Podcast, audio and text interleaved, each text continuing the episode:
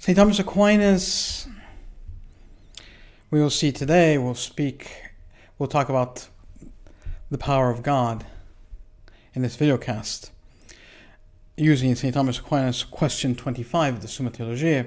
He does have a work specific on God's power, the Quaestiones Disputatae de Potentia Dei, which is intrinsic, you could say, to be able to understand his theology. Nevertheless, because of constraints of time and simplicity, we will only be speaking about the themes in question 25 of the first part of the Summa Theologiae.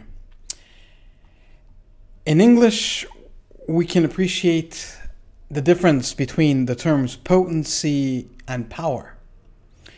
However, in Latin, we would only have the word potentia or potency, which is a technical word.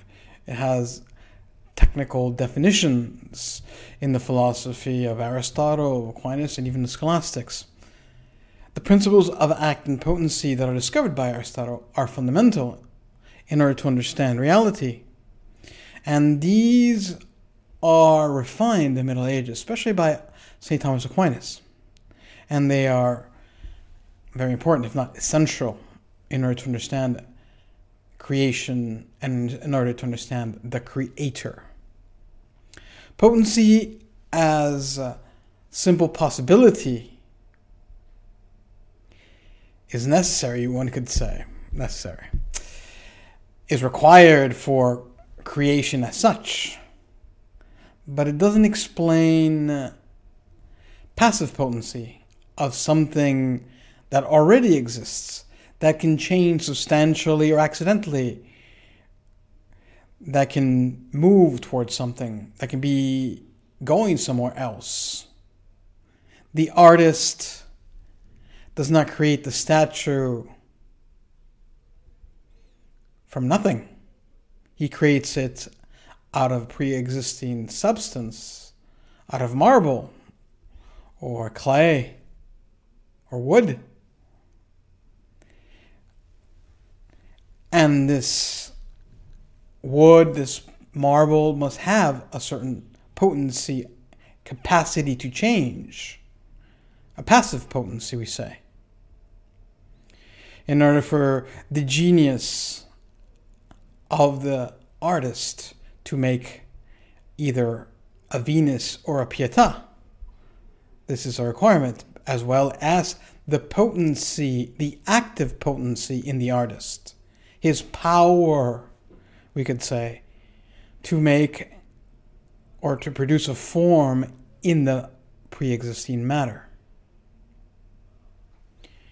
God, on the other hand, needs nothing in passive potency when he creates out of nothing. His active potency is so perfect, it is so much in act, that he can create anything out of nothing.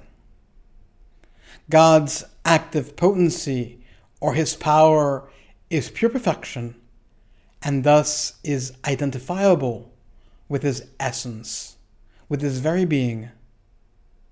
He is power itself.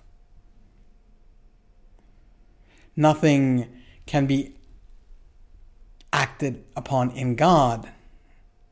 He is immutable there's no imperfection found in him.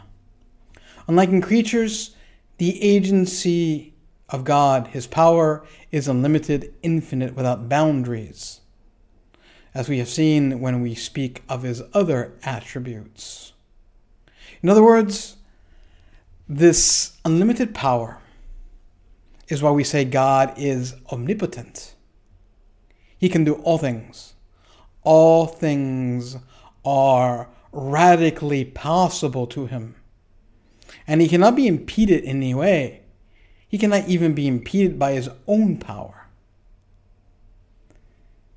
The meaningless question that can tickle the folly of any wannabe atheist or anyone with the time and the fancy to find imperfection and even contradiction in God is easily refuted. As children, we may have been asked if God can make a rock so heavy that even he cannot move it, or whether he can make a round triangle or a squared triangle. These nonsensical and properly childish questions are easily answerable because both these ex- examples deal with things that are inconceivable. They cancel themselves out as ideas. No intellect could think them to exist, at least outside of placing nonsensical terms together. God creates with wisdom. His creations are true and have a reason to exist in the mind of God and in themselves if given substance. The creation of anything that contradicts the omnipotence of God is a contradiction in itself, and thus a non being. It is nonsense. There is no sense, no wisdom. And everything God does is with wisdom. No rock can resist suffering God's omnipotence. And the round triangle, by definition, is even conceptually impossible. God could not sin by creating the impossible. He cannot stop being God. Perfect. This is due to his perfection rather to anything lacking in him that he cannot contradict himself. Contradiction is non being. All that God do- does is according to his perfect wisdom and will, according to the diffusion of his goodness. All that God has created, he has created from his eternal providence, and it cannot be undone, not even by him, because he has not willed it to be undone. He has willed it from all eternity. God is faithful and is always and will always be faithful. God may punish Adam and Eve, exiling them from paradise, but he does not undo the history of man's fall by erasing it as it never happened. God does not forget.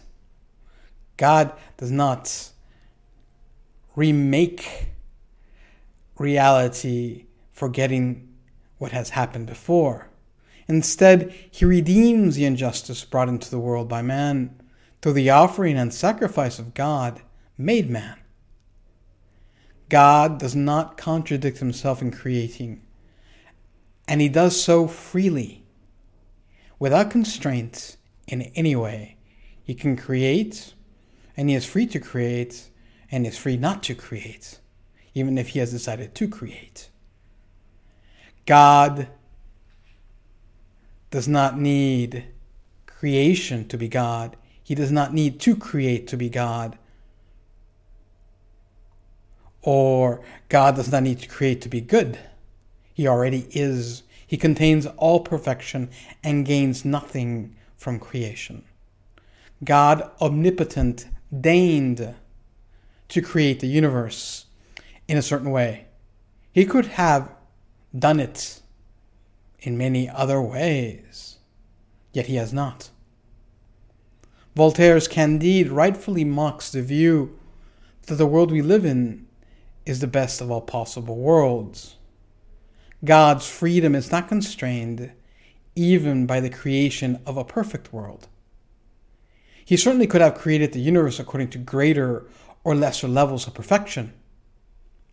Yet we must say that since we live after the fall, we are ignorant of the universe as God created it before man's sin, a universe free from original sin and its effects. Nothing limits God's divine wisdom and creative power. But it is also true that nothing exhausts his divine perfection and power. God could and can make more perfect creatures, but he is under no compulsion to do so. He is utterly free to create the universe ordained by his eternal and ineffable wisdom. Certainly, all that he creates is suitable to his purpose in creation, for it stems from his wisdom and his love. The power of God is above our own, and it is so difficult to understand because it's so profound, it's so high, and we have no experience of it. That we, when we say God is omnipotent, have very little idea what it means. Thank you for listening to this videocast, and we will be at, here after a week or two weeks, I believe. It's marked on the Twitter page.